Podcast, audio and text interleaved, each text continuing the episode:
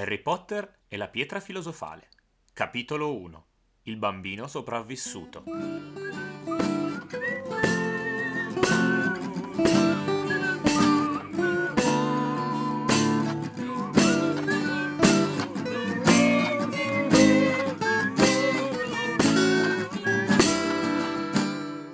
Benvenuti ora che la sigla ha rismesso di risuonare, spero innanzitutto che la sigla vi piaccia, benvenuti al Ghirigoro per questo primo episodio di questa prima stagione, quella che si riferisce a Harry Potter e la pietra filosofale.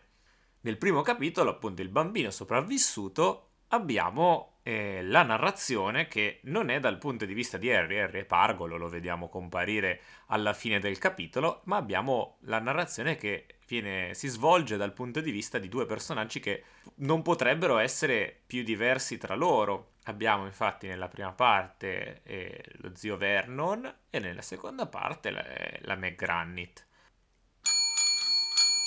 Faccio subito una parentesi, eh, per una deformazione mia che sono cresciuto con la prima versione, i nomi purtroppo mi verranno sempre in automatico quelli della prima versione quella tradotta da Marina Strogolo per capirci. Farò riferimenti anche sicuramente alla nuova edizione, quella curata da Bartezzaghi, che è uscita nel 2011. E però appunto perdonatemi se voi state leggendo quell'edizione cercherò. Quindi professoressa McGranit, McGonagall, fine parentesi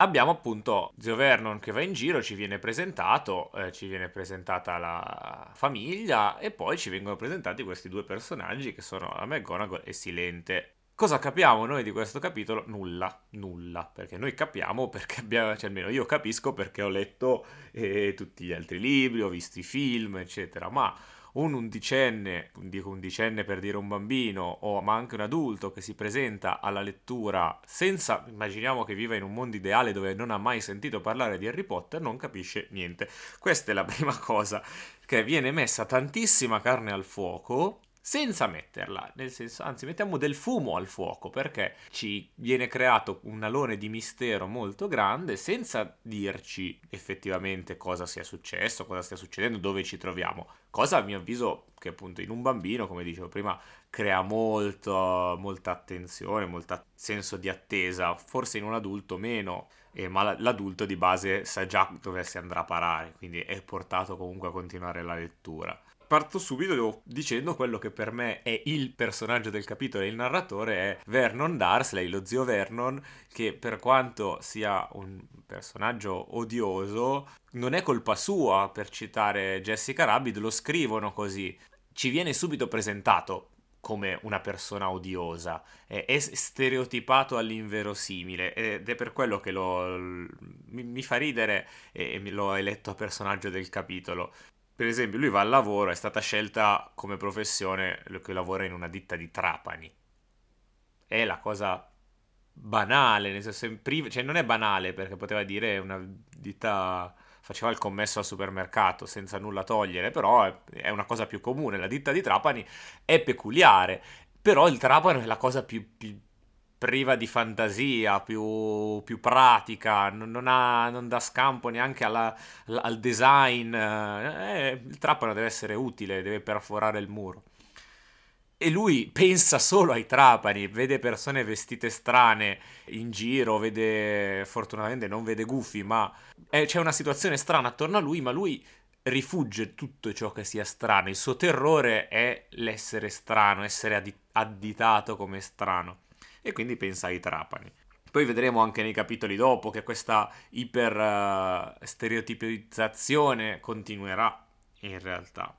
Allo stesso modo è stereotipato il figlio Dudley e, e qui, qui, c'è il mio ricordo di infanzia che quando la McGranit nella seconda parte raccontando di quanto sono tremendi i babbani dice ma come quel bambino l'ho visto prendere a calci sua madre per tutto il vialetto perché voleva le caramelle io mi immaginavo da piccolo che appunto Dudley prendesse davvero a calci Petunia che rimbalzava come un pallone nel vialetto. La parola del capitolo, eh, che qui faccio riferimento sempre a, alla famiglia Darsley, è ehm, come viene definito Dudley nella, nella vecchia traduzione, perché quando Vernon fa per salutarlo e lui è impegnato a buttare la fiocchi d'avena contro il muro, lo dice che il pupo era impegnato a tirare i fiocchi d'avena, quindi io, ave- essendo cresciuto con quella traduzione, me lo immaginavo in fascia, in realtà era un bambino di un anno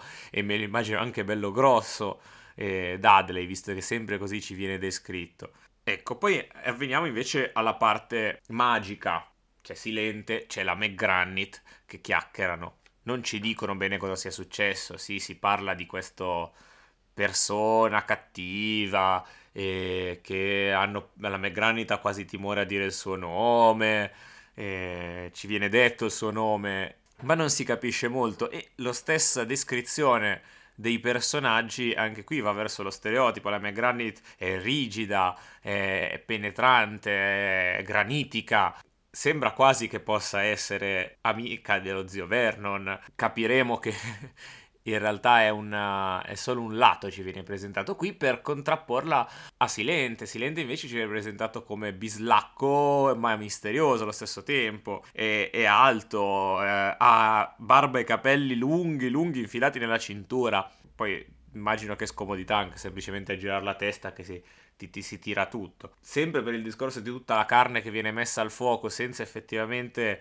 spiegare nulla, abbiamo lo spegnino che, che cattura i globi di luce dei lampioni, poi abbiamo questo orologio strano con le lancette dei pianeti, tutto per farci capire che qua siamo di fronte a qualcos'altro. Qualcosa non lo sappiamo ancora cosa sono, sono solo due personaggi bislacchi, non, non ci è stato detto cosa facciano loro nella vita, chi siano. Poi abbiamo un riferimento alla cultura anglosassone, questa è una cosa importante. Harry Potter è stato scritto da Joanne Rowling che era britannica, quindi Harry Potter si svolge in Gran Bretagna, anche se siamo in un, in un luogo fantastico, eccetera, ma anche i maghi e le streghe sono inglesi e di conseguenza i riferimenti alla cultura sono quelli della cultura inglese, che a noi italiani crea non poco straniamento, soprattutto magari per un bambino e soprattutto nell'era pre-internet quando uscì questo libro.